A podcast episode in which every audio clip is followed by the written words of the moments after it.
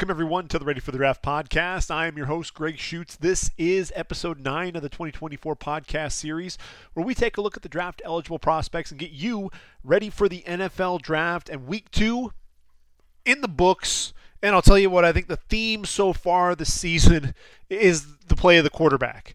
I, I think 2023 could very well be the year of the quarterback. So many quarterbacks playing so well that's really elevated the draft stock of so many guys. And I'll tell you what, Colorado, Deion Sanders doing it again. You saw against Nebraska, 36-14 winners. You know, this was a, a, game that was competitive early on. Nebraska, that that defensive front, really putting a lot more pressure on Shedeur Sanders. And can we talk about Shedeur Sanders for a second? This is a guy that is firmly entrenched in not only the Heisman voting, but a guy that I think can end up being a top 10 pick in this year's draft. And, and when you look at, at Shedeur Sanders, the body of work, yes, you know, it's very few games under his belt in uh, the Power Five. But what you've already seen against TCU and against Nebraska is a guy who has tremendous poise in the pocket.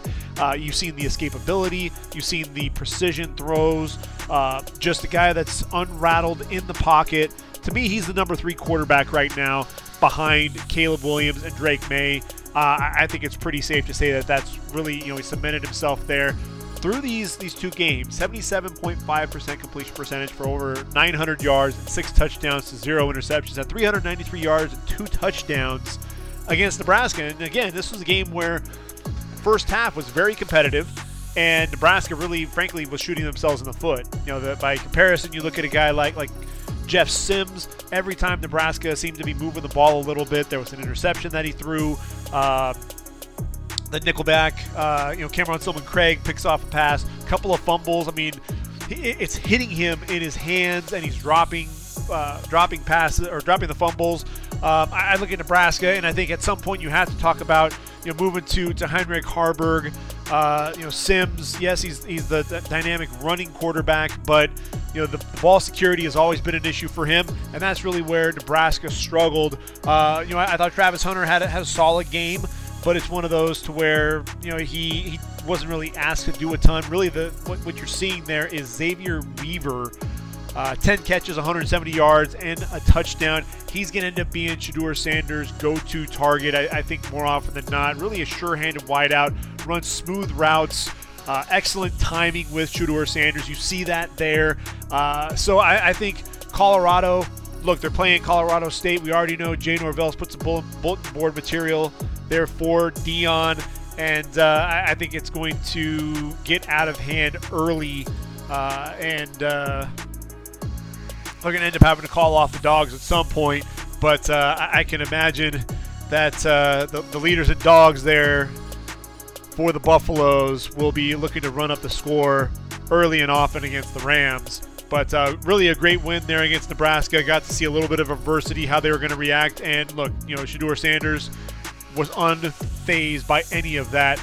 Um, when you talk about quarterbacks, I mentioned Caleb Williams. We got to talk about him briefly because look, you know, he really only played in the first half against Stanford. This was a game where he just got out of hand early. The defense looked to, to you know, just playing a, a, heck of a lot better, a lot more physical up front, uh, being able to put a lot of pressure on the quarterback, getting to Ashton Daniels and uh, Justin Lamson. At one point, they had only completed three passes uh, in, in the game. It was you know, really a, a, nice defensive performance for the Trojans. But Caleb Williams, look, have more total touchdowns than incompletions 19 to 22, 281 yards, three touchdowns, and then uh, 21 yards on the ground and a score as well. And when you talk about Caleb Williams in this game, you know, a guy that just, again, was making it look so easy. Started 6 to 6 for 52 yards. Uh, in the first quarter, they're up 21 0, 11 of 13 for 100, uh, 114 yards. Uh, you you see him. You know, there was a the effort plays. Uh, a quick throw to Taj Washington. Didn't really end up blocking anyone, but he, he started running with him a good 28 yards down the field. You see him sprinting and getting out there. Um, you loved his ability to drop the arm angle, throwing around the edge rushers. You see him side arming it right in there. Um, one of the things that, that I thought was you know spectacular on this throw to, to Dorian Singer um, again, he's not going to have this type of time at the next level, but it just shows the creativity, the the improvisational skills. There's a three-man rush. Um, no, he, he moves to his left, backs up to give him space, and then moves to the right. Understands spacing with the defenders. Throws a strike to, to Dorian Singer for 19 yards. He's really pointing Mario Williams underneath the pylon, kind of holding him there. Eyes go back to Singer, who's coming across the back of the end zone, able to fire a strike. Puts it right out in front of the receiver there. Uh, Brenden Rice on a 75 yard uh, go route, just uncorks a steep pass, a good 65 yards in the air, hits Brenden Rice in stride. Uh, you know, 20 yard fade, uh, throwing it to Singer, who was able to, to high point the pass and, and haul it in there as well. Uh, look, you know, Caleb Williams, 171 points through 10 quarters. Uh, you know, four touchdowns, receptions by eight receivers. Uh, you know, Caleb Williams making a, a strong argument for back-to-back Heisman trophies. But look, you know, not only is he competing with a guy like uh, Shedeur Sanders, you know, there are other guys that are knocking at the door and wanting them, wanting to uh, emerge, if you will, as a uh, legit Heisman contender and a quarterback that should be talked about in the first two days of the draft. How about Quinn Ewers out of Texas? You got to talk about him because why? Texas takes down Alabama. Now, I said during one of my first podcasts, the SEC Outlook, that Alabama could be vulnerable. I thought this was the year. You look at their team, they don't have uh, a bona fide stud at the receiver position. They're replacing three starters on the offensive line. Jase McClellan is okay at the running back position, but they don't have like that, that bell cow that you can really hang your hat on. Jalen Milroe, uh, look, deep ball accuracy was suspect. And then defensively, you know, a lot of guys that I don't think are proven outside of the, the secondary. So a, lot of question marks, and I thought that you know Quinn Ewers uh, definitely outplayed uh, Jalen Milroe. 24 of 38, 349 yards, three touchdowns, no interceptions. That was the biggest key there for Texas. And uh, you know, with Ewers, this is a guy who, you know, last year, you know, he looked, uh, you know, a little bit heavier you know, he, not only did he cut the mullet to lose lose some weight there, but you know he's actually under 100, uh, under 200 pounds. He's 6'2", 195 now. You know, the, the shorter haircut as well, but you know, you, you saw him actually take off and, and, run the ball for a good eight, nine yards. You know, he's not a guy that's going to be explosive or anything like that, like some of these other quarterbacks we're talking about. But man, you know, you just see the mobility, his you know his ability to move in the pocket a little bit better um, than, than he had a, a season ago. You know, you watch him, you know, throw on, on a whip route to, to Xavier Worthy, put the ball to the outside, you know, ultimately right off the receiver's hands, but threw an excellent throw. Uh, the deep ball accuracy was an issue for him. You know, uh, I think the broadcast noted that 22% of it, you know, on his passes uh, that were 20 plus yards in the air. What does he do? Xavier Worthy runs a, a skinny post, 44 yard touchdown, puts a ton of air under it, really just allowing it to run under it, make a, a diving catch for the score. Um, you know, pressured in the pocket. You see him climb and, and puts the ball down the field. Um, you know, I thought that was something that was uh, that was nice. Some of that mobility there within the pocket again. 39-yard uh, touchdown to AD Mitchell up the seam, dropped it right in over his shoulder into the end zone. Safety moves off to the inside on another route. Mitchell versus Trey Amos. Kind of widened that route, then got up the seam. Perfect trajectory, just drops it right in over the shoulder. Quinn Ewers you see the development there, his ability to get the ball out and, and, hit those receivers down the field. There are two defenders coming off the left side. Uh, the tight end, uh, Ja'Tavion Sanders, runs uh, an out from the inline uh, tight end spot. Ball was out as he makes his cut, catches it, takes off for a 50-yard gain. So there was, you know, those plays as well. Uh, you know, there was uh, really waiting for AD Mitchell on the next play to clear the, the safety coming downhill, delivered a strike on a seven yard slant. You know, there are some uh, issues at, at, times where, you know, he, the, some errant throws, uh, needs to make sure that he's setting his feet. Uh, I, I, thought there was some inaccuracy when the feet weren't always set um, on some of the throws, but he showed some touch down the sideline to AD Mitchell. Had a really kind of a half a step on Kool Aid McKinstry, just a perfect placement. McKinstry's in phase, inside leverage, but you know the, the perfect pass beat that perfect coverage. Uh, so Quinn Ewers to me is definitely elevating his game, and uh, you know you want to see what he can do there at Texas. Obviously taking down Alabama, so that makes things interesting for sure. Uh, another quarterback that we have to talk about is is Michigan's J.J. McCarthy, and I think what he's been doing thus far at Michigan uh, you know, I, I, think is, is kind of falling. Um, people aren't paying attention. You know, it's just kind of falling almost. I wouldn't say on deaf ears, but you know, this is the guy that so far has uh, what seven incompletions through two games. Granted, he's playing East Carolina and UNLV, but still, the the pinpoint accuracy is there. 22 of 25, 278 yards, two touchdowns against the the running Rebels. And uh, when you talk about JJ McCarthy, uh, you know, one of the things that that is apparent this year is they want to throw the football a lot more. I think last year uh, you had Blake Corum, you had Donovan Edwards, you had that offensive line. They were able to really lean on that.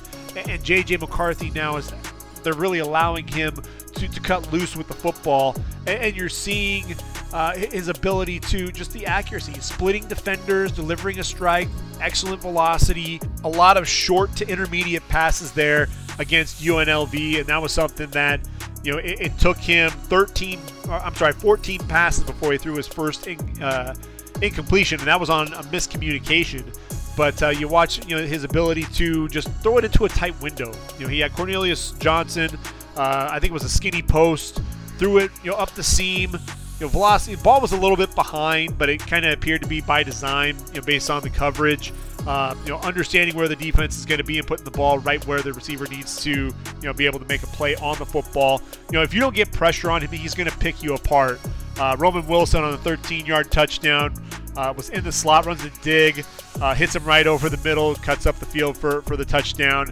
Um, you know, at one point through six quarters of play, have just five incompletions, seven so far. I mean, it's just absolutely ridiculous what JJ uh, McCarthy has been able to do uh, obviously, you want to see what he can do as he gets into Big Ten play, but uh, J.J. McCarthy is another name that we have to continue to talk about because that, that play is just going to continue to to impress. And if he can continue against some of the uh, some of the big boys in that Big Ten conference, especially you know against your Ohio States, uh, your Penn States. That's where I think you know I, I think people are really going to start taking notice of him.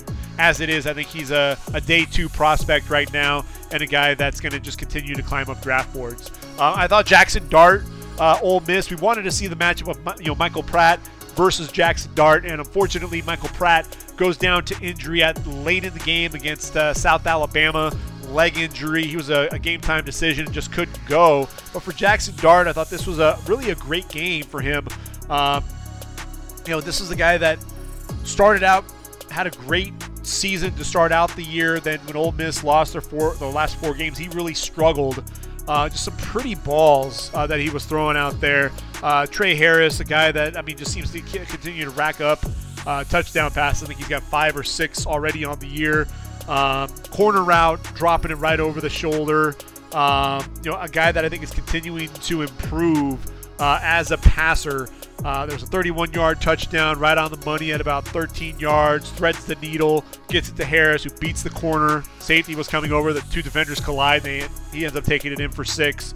Um, stared down his receivers at times. I think this is the guy that's going to come back for one more year uh, under Lane Kiffin, continue to develop. There's just so many bigger name quarterbacks right now. Uh, but Jackson Dart is certainly a guy that uh, I think people should continue to watch, continue to see how he develops uh, there with Lane Kiffin. Tyler Van Dyke, look, he outplayed Conner Weigman uh, and Miami taking down Texas A&M, the 23, 23rd ranked Aggies, 48-33. And with Van Dyke, he was 21 to 30 for 374 yards and five touchdowns The key there. No interceptions and just perfect passes. There was a post. You know, uh, Jacoby George got behind the safety, uh, coming up to pick up the tight end.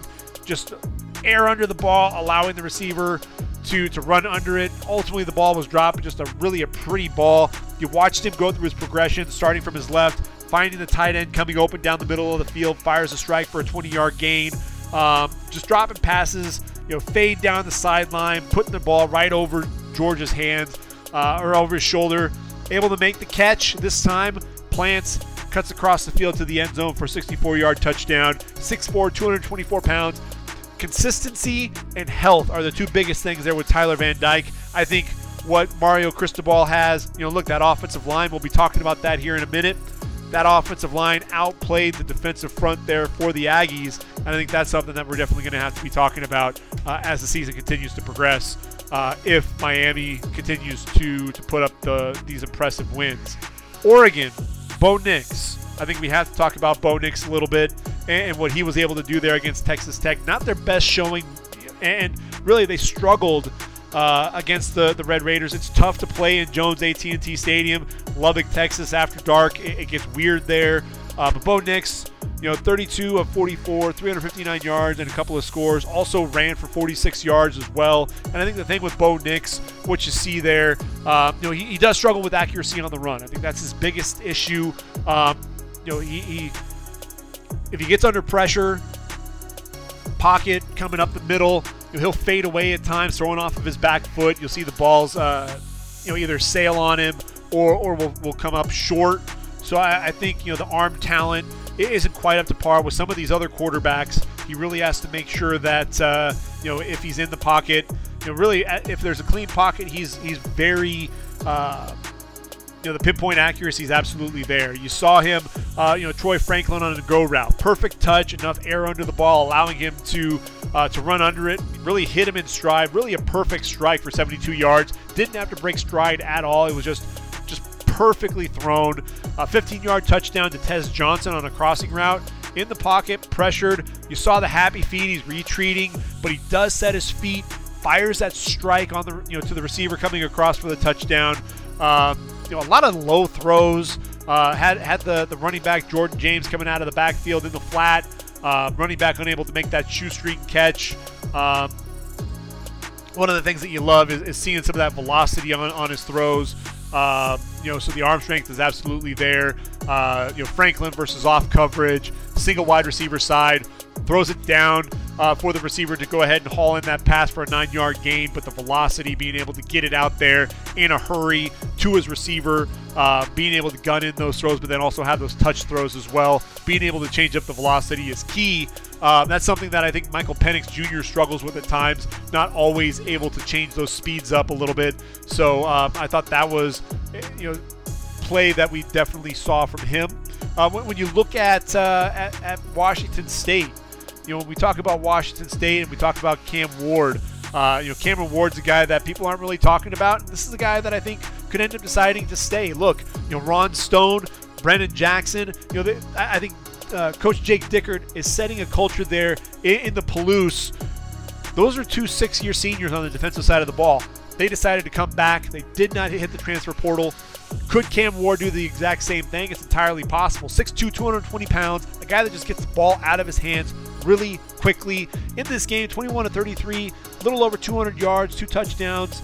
Uh, also at 43 yards on the ground. Uh, really nice touch throws. Um, you know, had a running back on a wheel route, allowing the running back to run under it. Really a nice play. Didn't receiver didn't or the running back didn't have to adjust to the football. Really just puts it right there on on him. Again, I, I think Cam Ward is proving to be a draftable commodity. But when I look at Cam Ward, you know, I, I think because he has another year of eligibility, I think it would behoove him to come back to, to Pullman for one more season. Play in Martin Stadium again, another place where things can get weird at times, and uh, see what he can do for uh, for the Cougars there. Um, you know, we won't know exactly what conference they're playing in the Pac-2, the Mountain West, um, Pac West, whatever we're going to be calling things out there. Um, but uh, I, I think he's a guy that can uh, help usher in that new era there for Washington State. Tanner Mordecai in that same game, uh, 277 yards and, and, a touchdown. You know, this is a team that's kind of in a transition, right? They're, they're moving from Paul Chryst and, and that that uh, running offense to Phil Longo's uh, spread offense. And uh, Mordecai, you know, the thing for him where he was at his best was being able to put the throws on a line. You saw that either you know down the field to the opposite side of the field as well. Um, I you know the touch you know was lacking I thought, but I think the chemistry with these receivers he's getting there. Uh, hitting hitting DK down the sideline. Will Pauling is developing into a go-to receiver as well. Skylar Bell hauling in a couple of passes. You know, like I said, the biggest thing is is is those those those balls down the field with velocity, uh, gunning him in there. Uh, a lot of stuff is on a line, so you know you, you, didn't see as many you know receivers running under the football that you might have seen on some of these other throws from other quarterbacks. Um, the other thing too is is just the the clock, the internal clock to get rid of the football. Ron Stone uh, lived in the backfield. We're going to be talking about a few edge rushers who really helped themselves. Ron Stone may have been the guy that uh, everyone is going to be talking about when it's uh, when it's all said and done for week number two. He just seemed to, to really be everywhere in the backfield. And, and really, let's go ahead and actually talk about Ron Stone uh, because we've kind of gotten through the quarterbacks. I think you know the one name that we still ought to mention is Jalon Daniels, a guy you know there for Kansas against Illinois, 34-23 winners. Um, when, when Jalon Daniels is at his best, he's one of the best quarterbacks in the country. The, the dual threat ability, um, you see the arm strength continuing to prove. This is a guy that's going to come back to Lawrence, Kansas for one more year.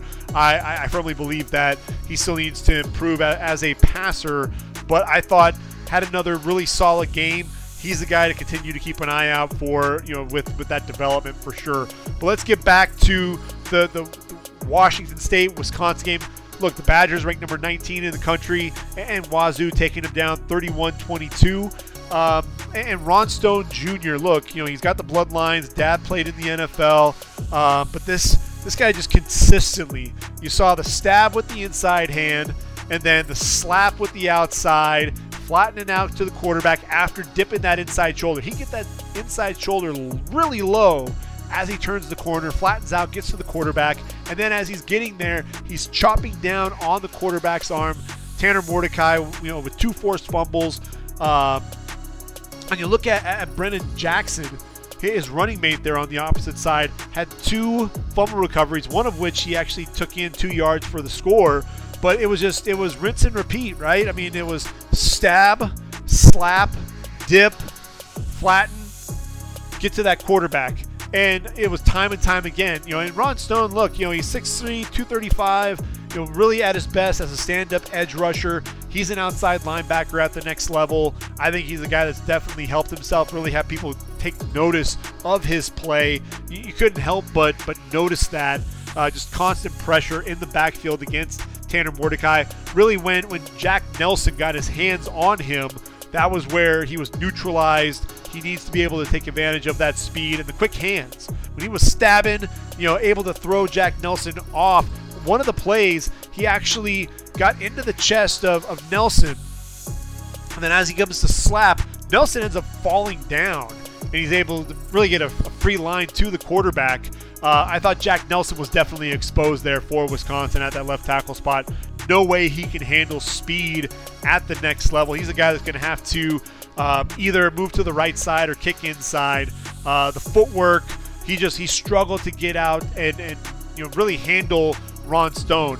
Um, you know the, the, quickness, the hands. You know he just he couldn't match up with that. Lost leverage. Needs to keep that pad level lower. Um, like I said though, when he got his hands in, when he was able to shoot his hands and, and win early, he was able to control uh, Stone but that wasn't that didn't happen very often. I thought Jack Nelson really struggled uh, mightily in this game. Uh, you know, Brennan Jackson, 6'4", 263, edge rusher. He was the guy that seemed to continue continuously be kind of Ron Stone's running mate. Um, he's more of a guy that's going to put his hand in the dirt and come off the edge, um, but a guy that I thought um, you know, he's both of these guys are going to get drafted. You know, I think Ron Stone, um, you know, because of his pass rush prowess, may end up getting drafted a little bit higher. But look, you know, Brennan Jackson, you know, I, I think there's he's more scheme versatile, so I think that that may bode well for him as well. If you're talking about Arizona State, I know they lost 27-15 to Oklahoma State. Uh, Jason uh, Rashada, J- uh, Jaden Rashada, the quarterback, only 167 yards and a pick in that game um, with with one touchdown. But uh, B.J. Green, if you don't know this guy, you really need to get your hands on some film. Number 35, 6'1, 275, a former walk on, was a defensive tackle that moved to defensive end. And this is a guy that, look, on third downs, they're moving him inside and rushing the passer from within. And, uh, you know, what he loves to do, he gets his hands on, on the guard, rips right through, and then turns the corner in a hurry, chases down the quarterback. Um, you know, you saw him chasing him down backside, getting in, affecting the quarterback uh, and really also blowing up run plays as well. He, he looked to attack the left tackle to the inside, really kind of dipping his inside shoulder to kind of knife through there, and then get to the running back, drop him for a loss. He was very, uh, very active in this game and just seemed to be making plays in the in the backfield at will against uh, the Cowboys. Uh, had two sacks, three total tackles for loss. Also had three quarterback hits as well. So just continually getting in there, the effort, the effort plays. That was one of the things that I thought really stood out as well when you watched him play. Was he was continuously getting into the backfield, continuously uh, affecting whichever quarterback was there, whether it was Alan Bowman or or Garrett Rangel or Gunnar Gundy. BJ Green was in the backfield and, and making some plays. Um, you know, I thought USC Solomon Byrd starting to emerge as a pass rusher for them. Uh, 6'3", 250 pounds. You know, a guy that was kind of delaying his rush. He was kind of the last guy to rush off the off the edge. Um, right tackle beats him. You know, hand right to him. Turns the corner in a hurry. You see the bend getting to the quarterback. Uh, hits the arm before it's going forward. Forced the fumble.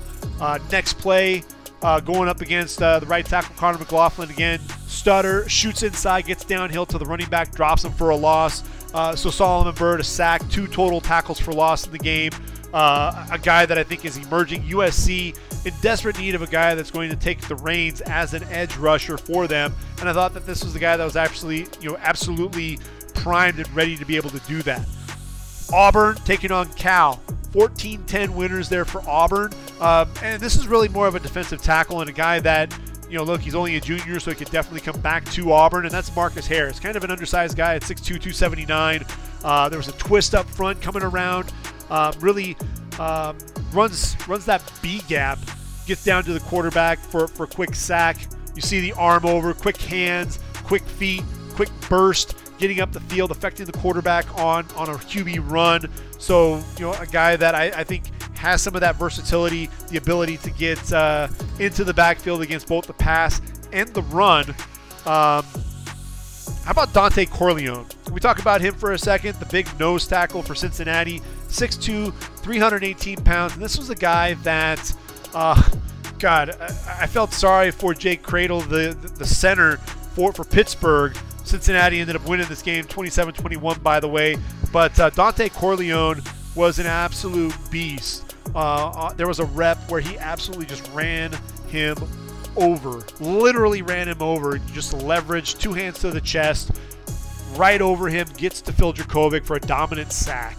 Uh, fourth and goal from the nine yard line. Quick move, putting his left hand under the armpit of the center, shoves him off of his spot, burst to close on, on for a hit. Uh, did end up throwing a nine yard touchdown, but you just saw his ability to just shove the center aside with ease. Uh, Phil Jurkovec, I, I, think the luster is kind of finally worn off with him. Just 10 to 32 for 179 yards. Did throw three touchdowns in this game. This is a guy that struggled, you know, uh, the, the, passing, um, on the move, inaccuracy. You know, it's a big body guy there in the pocket, but man, just the consistency just is not there, and you know it's kind of disappointing to watch.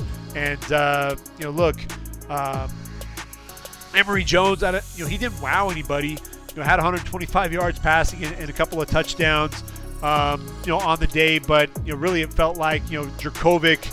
There, there was just he left so many plays out on the field, um, and so it's one of those things to where I think Jurkovec uh, you know, a couple of years out, you know, there at Boston College, everyone was expecting him to kind of take that next leap. It just never happened, never really materialized.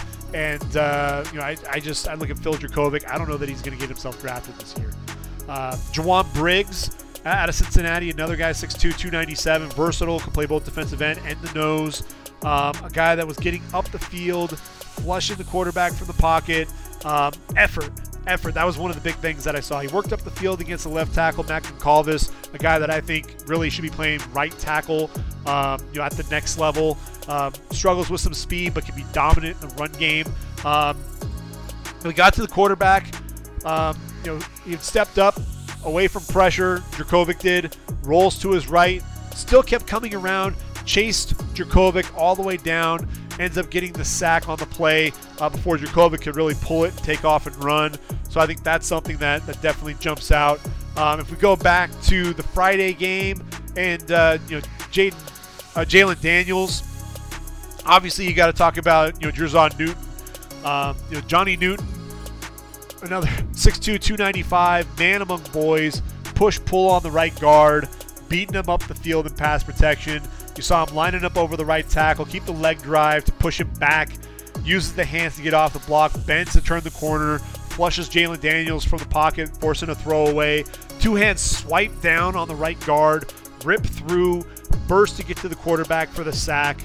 Um, you know, a guy that, look, again, two hands into the chest of the right guard, drives him into the backfield, comes off uh, off that block, burst to the quarterback. Daniels did avoid that, was able to fire a strike there, but again, just seemed to be living in the backfield. Rip move coming off the ball, beating the right guard, shooting in B gap to pressure the quarterback.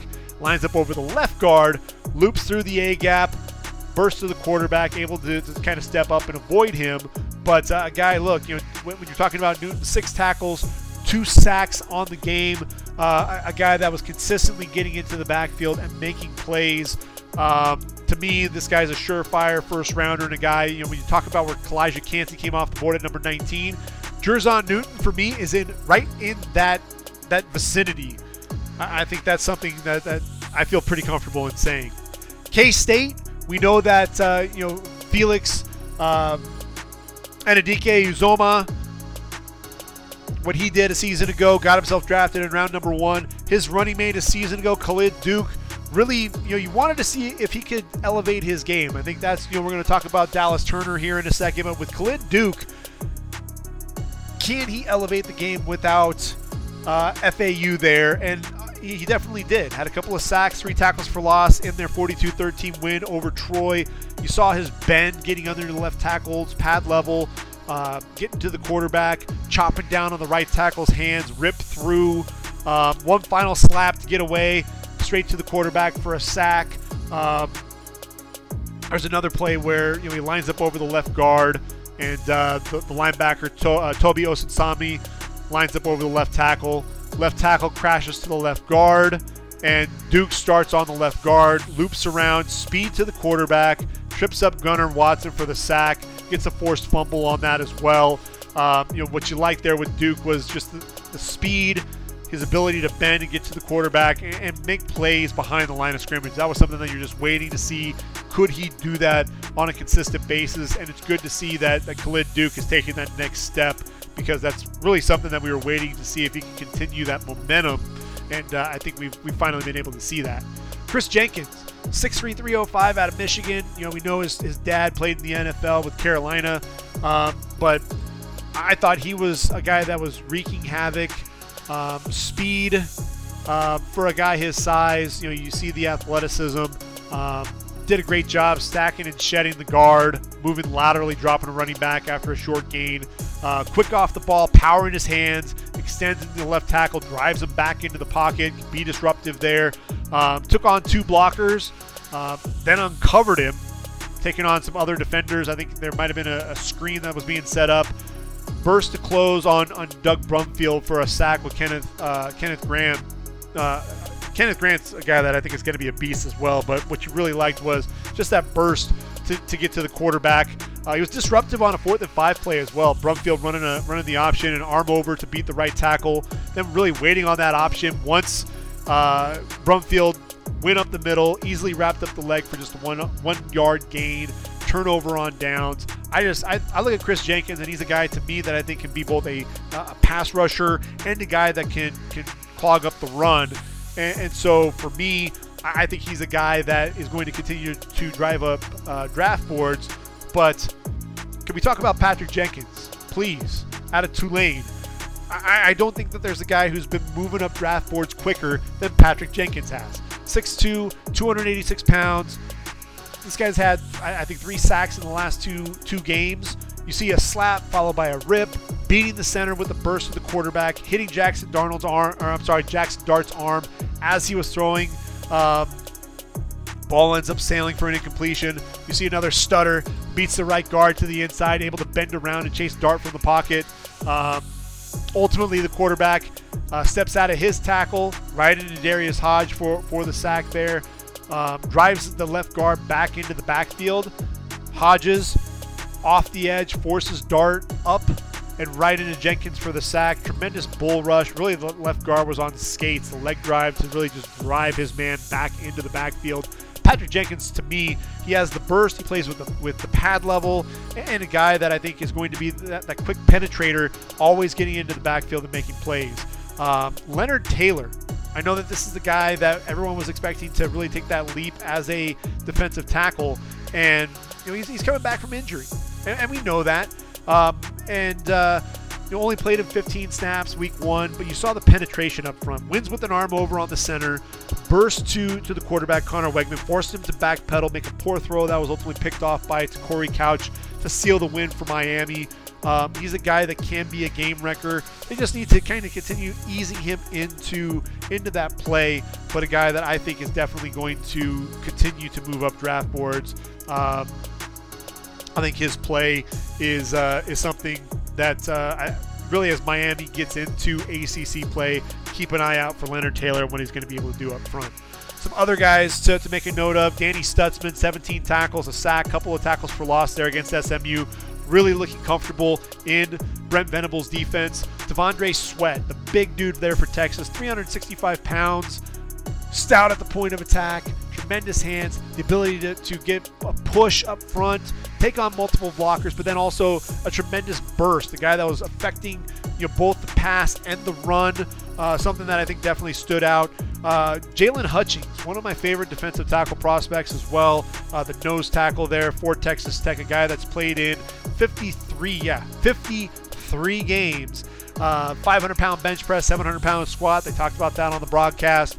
But a dude that, um, you know, he moves pretty well for a guy his size. I will say that. He's, he's a guy that's going to chase down the quarterback on the outside. He was pursuing Bo Nix. Uh, gets up the field in a hurry. You know, he was stu- You know, there's a stutter that Bo Nix had, able to stay with him, didn't really get, go for the fake, was able to change, not only change direction, but then also start and stop and not really lose that momentum. Um, you, know, you see him extend his arms into the center, stout at the point of attack, able to stack, shed, pursue the quarterback. Uh, Jaylon Hutchings, to me, is a guy that I think people really need to start knowing that name. A guy that I think is just going to continue to impress and start moving up draft boards a lot more. Um, you know, uh, Mama uh, Njongmeta, 10 tackles, a sack, three tackles for loss. You saw the speed coming off the edge. Really was waiting for that, seeing that that speed, getting to the quarterback, and then uh, the sideline to sideline ability. I still think the lateral agility isn't isn't quite there. Um, you know, I think he's a little bit slower moving sideline to you know sideline to sideline versus coming downhill. But uh, really a nice game there for Njongmeta. Uh, Mississippi State, Jett Johnson, 6'2", 235, a guy that led the SEC in tackles a season ago. 11 tackles, a sack, two tackles for loss. Also had a couple of interceptions. You know, yeah, they were off McCarron, but uh, there was another play where he really read the quarterback size. Jayden de Laura, uh, man, four interceptions on the day and AS or Arizona still almost beat Mississippi State. They took them into overtime before they finally lost the game.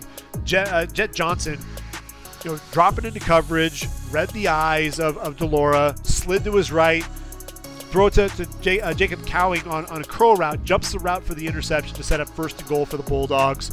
Uh, run play to the perimeter with, with Jordan Morgan pulling. You saw the violent hands to strike Morgan first, push him to the outside, Wiley cuts inside that, comes off that block to drop him for, for no gain. Um, runs the alley really well coming downhill, getting to the quarterback or getting to the running back. Uh, a guy that you know was blitzing coming off you know both the edge or right up the middle.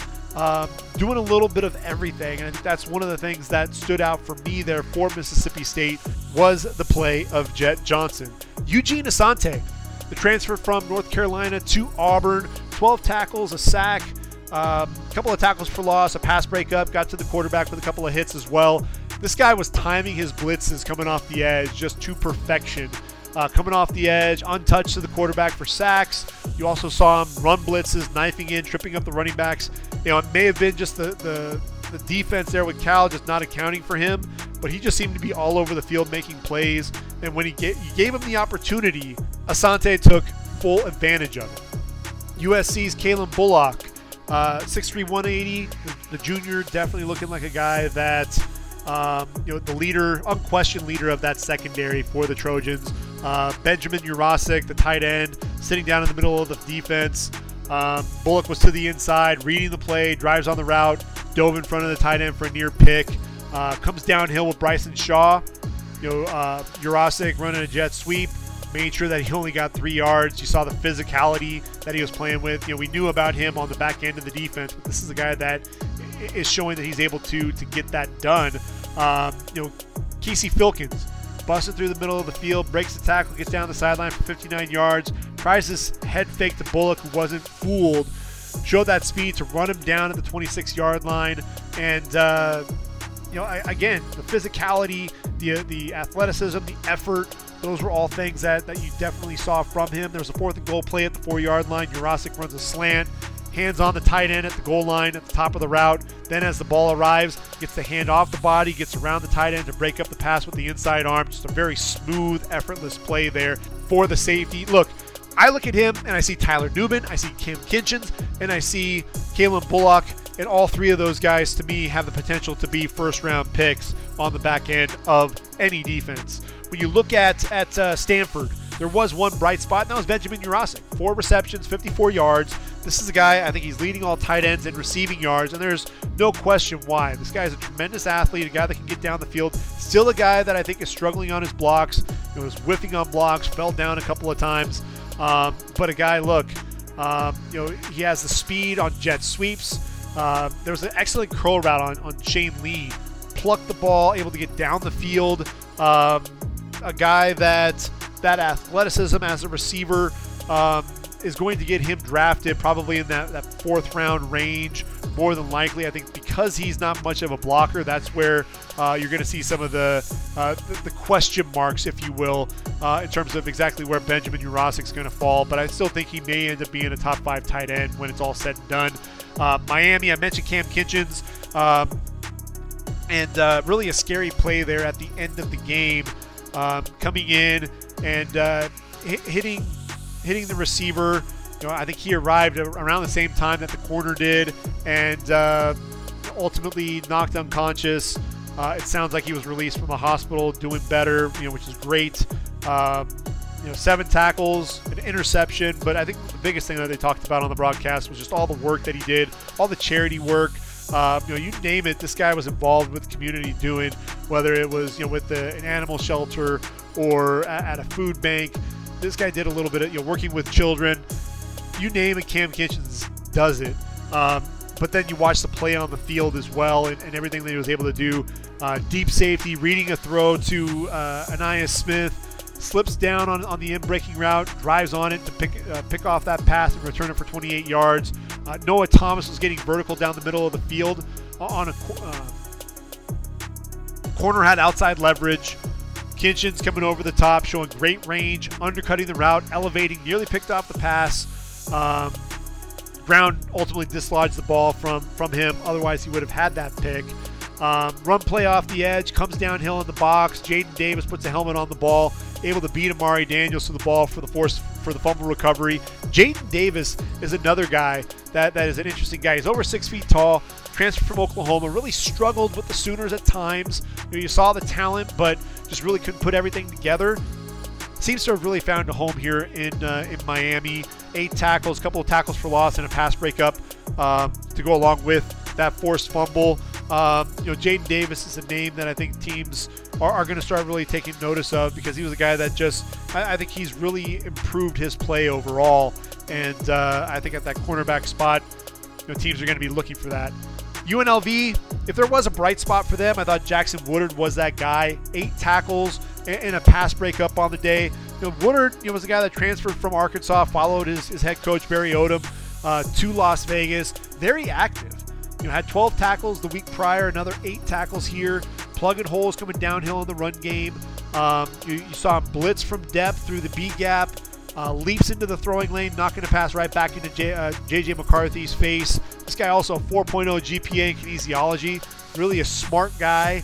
Um, you know, and you saw the play definitely uh, resembled that. You know, the just the headiness and the, and the intelligence. Uh, you know, and the, the, instincts that you saw out, out there on the field. Uh, Phillip Brooks had a day for Kansas State. Seven catches, 94 yards, and a touchdown. But uh, you know, he was making plays as a running back. Had a, a two-yard touchdown there. Um, you know, was was returning kicks, and you know, I think with Phillip Brooks, I, I, don't know how much he was really on team's radar. You know, just 5'8", 171 pounds. But you see you know the elusiveness with his ball with the ball in his hands. Um, he can make the first man miss, touch the ball again as a receiver, a running back, kick returner, punt returner. Um, the 39-yard touchdown runs a crossing route, clears the linebacker, makes the catch, gets down to uh, get, gets to the edge, down the sideline, gets a block from the receiver, tight ropes the sideline for the score. You just see the athleticism, you see his ability you know, to play from the slot. He's a guy that I think could sneak into that day three conversation at that receiver position. Uh, a veteran there has played a lot of games uh, for the Wildcats, and a guy that I think teams really need to start paying attention to. Um, and I mentioned, you know, the tight end position, and one of the tight ends that I think is going to be competing to be the number one tight end taken, not named Brock Bowers, and, and that's going to be Ja'Tavion Sanders. You know, a guy that really was the number one weapon in terms, at least in terms of yardage. Had five catches, 114 yards on the day there for Texas. I thought A.D. Mitchell had a great game. Uh, Xavier Worthy, we talked about some of their catches, but Tavion Sanders you know, had that 50-yard catch. He's a guy that I think is really starting to emerge um, and make a you know making more of a name for himself. I thought there was a block on the outside that really helped A.D. Mitchell get eight yards on an end around. Um, you know, the, the, receiver ended up getting stripped, and coincidentally enough, Sanders was the one that fell on the football. Um, he's strong with the ball in his hands, absorbs some big hits, gets open up the seam. Um, and then he shows the speed to get down the field. I think that's something that definitely jumped out. And I mentioned Dallas Turner, um, and I, you know, I, I, didn't talk about it sooner, but uh, Dallas Turner, where has he been? You know, this is a guy that I think everyone was expecting him to to make to, to make that step up. He has yet to really be be a, a factor in the backfield, affecting the quarterback like everyone was expecting. We did give Will Anderson Jr. a hard time to start out the year a season ago because he wasn't affecting the quarterback like he did as a sophomore. But when you look at, at, at Dallas Turner, you know, just a couple of, you know, I think he had three tackles against Texas, but a guy that just wasn't really affecting the play uh, in the backfield like you would expect. Uh, 6'4", 240 pounds. He's definitely explosive, but I, I look at Laiatu Latu. I look at the way that he's able to affect the game. You're not seeing that from Dallas Turner. To me, Laiatu Latu has passed Dallas Turner in, terms, in terms of that play. Um, you know, and really for me, you can sit there and say, all right, he's got the skills. We've seen what he's able to do. That's also with Will Anderson Jr. opposite him. What can he do on his own? Can he create on his own? Can he get to the quarterback? You know, is he a playmaker? That's going to be a big question mark. And right now, I don't have the answer for that. I don't know if the answer is yes or not. Um, you know, but works from from right to left. Um, drives the, the tight end, Ja'Tavion Sanders, down the line, comes off the ball in a fourth and two, wraps up the running back one yard shy of the first down. So really made a nice play on the run. Um, but you know, it's a it's a you know, really a, a, big question mark I think for me right now is is what is going to happen with Dallas Turner um, and, and, Bama. They need a guy on the defensive side that's going to be able to put consistent pressure on the quarterback, and uh, Dallas Turner is going to have to be that guy. So I think he may start feeling some of that pressure. So we talk about week three, and I think week three, you know, there, there are a lot of matchups that are uh, non-conference, and really I think it's starting to ramp, you know, kind of ramp down the non-conference games. Um, not really a, a, ton of games that stand out as uh, key games to watch, you know, or matchups between two ranked opponents. Um, Oklahoma taking on Tulsa. Um, you know, I think this is going to be another game where Oklahoma is going to be able to really work that offense, uh, being able to see what uh, Dillon Gabriel can do. Can he continue the consistent play? Offensive line was a little suspect at times against SMU. Can those tackles, Walter Rouse and, and Tyler Guyton, they're going to have to kind of lead the way, along with Andrew Raym. I'm telling you, Andrew Raym is a, is a top five center in this draft. I, I think Matt Lee is another guy. Uh, in that Texas A&M game, you didn't really see McKinley Jackson.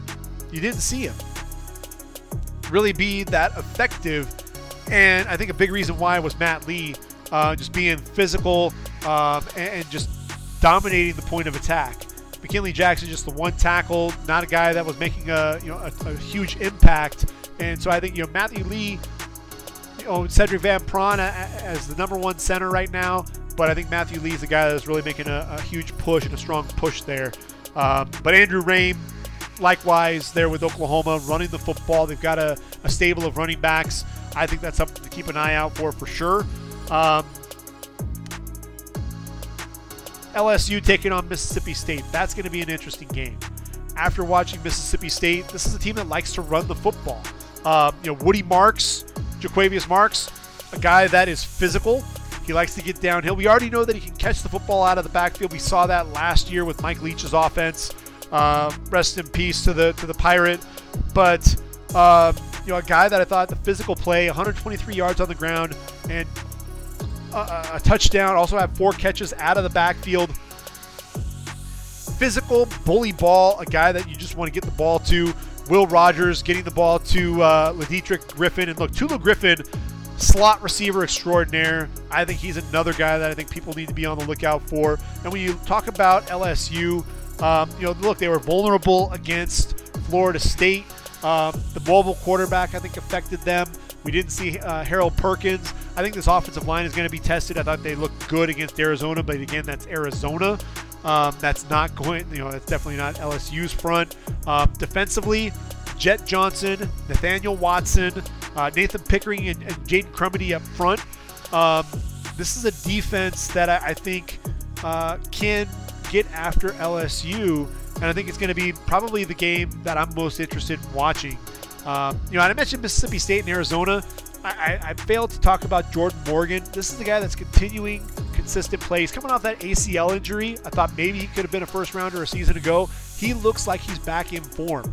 You know, there were times where because they were going so fast, Jedd Fisch's offense, uh, you know, that he looked a little winded, but you saw the balance, you saw the footwork, you saw the leverage, you saw the hand placement, consistently getting that leverage and winning at the point of attack.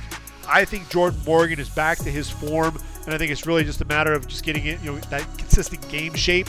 But Jordan Morgan is going to be an absolute stud. So Arizona, you get a chance to watch Arizona play, I know the quarterback play last week with Jayden de Laura, the four interceptions was really uh, kind of a struggle there. But uh, I thought all in all, um, definitely a guy that uh, is is dynamic as as a passer. Michael Wiley is a guy, look, you know, Gary Brightwell has carved out a niche for himself at the next level. Michael Wiley is an excellent receiving running back.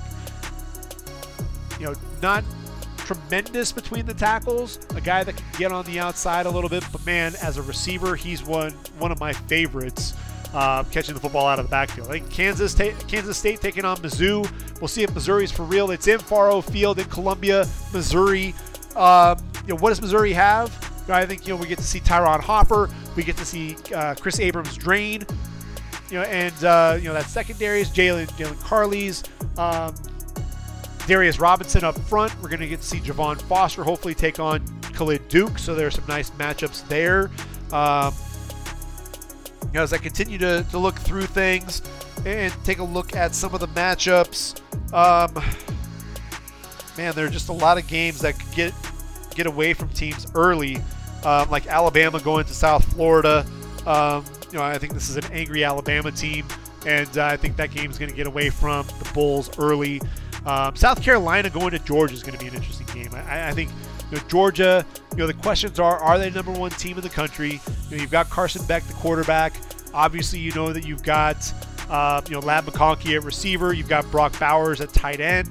Defensively, you've got uh, you know Jamon Dumas Johnson You've got Smael Mondon at linebacker.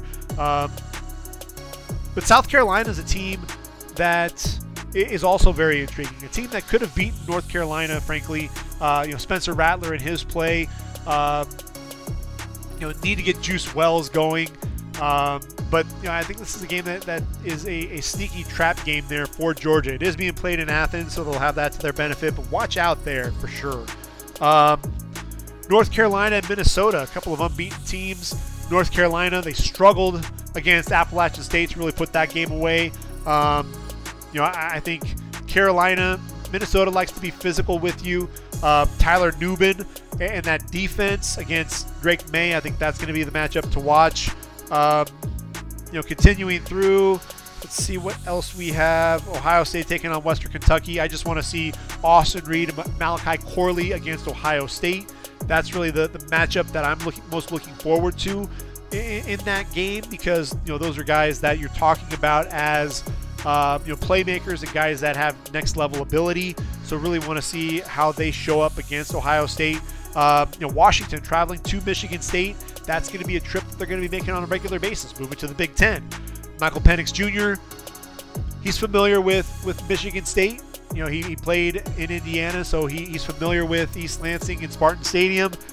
Rome Odunze and Jalen McMillan are two receivers that I think could end up coming off the board in round number one, much like Marvin Harrison Jr. and Emeka Egbuka.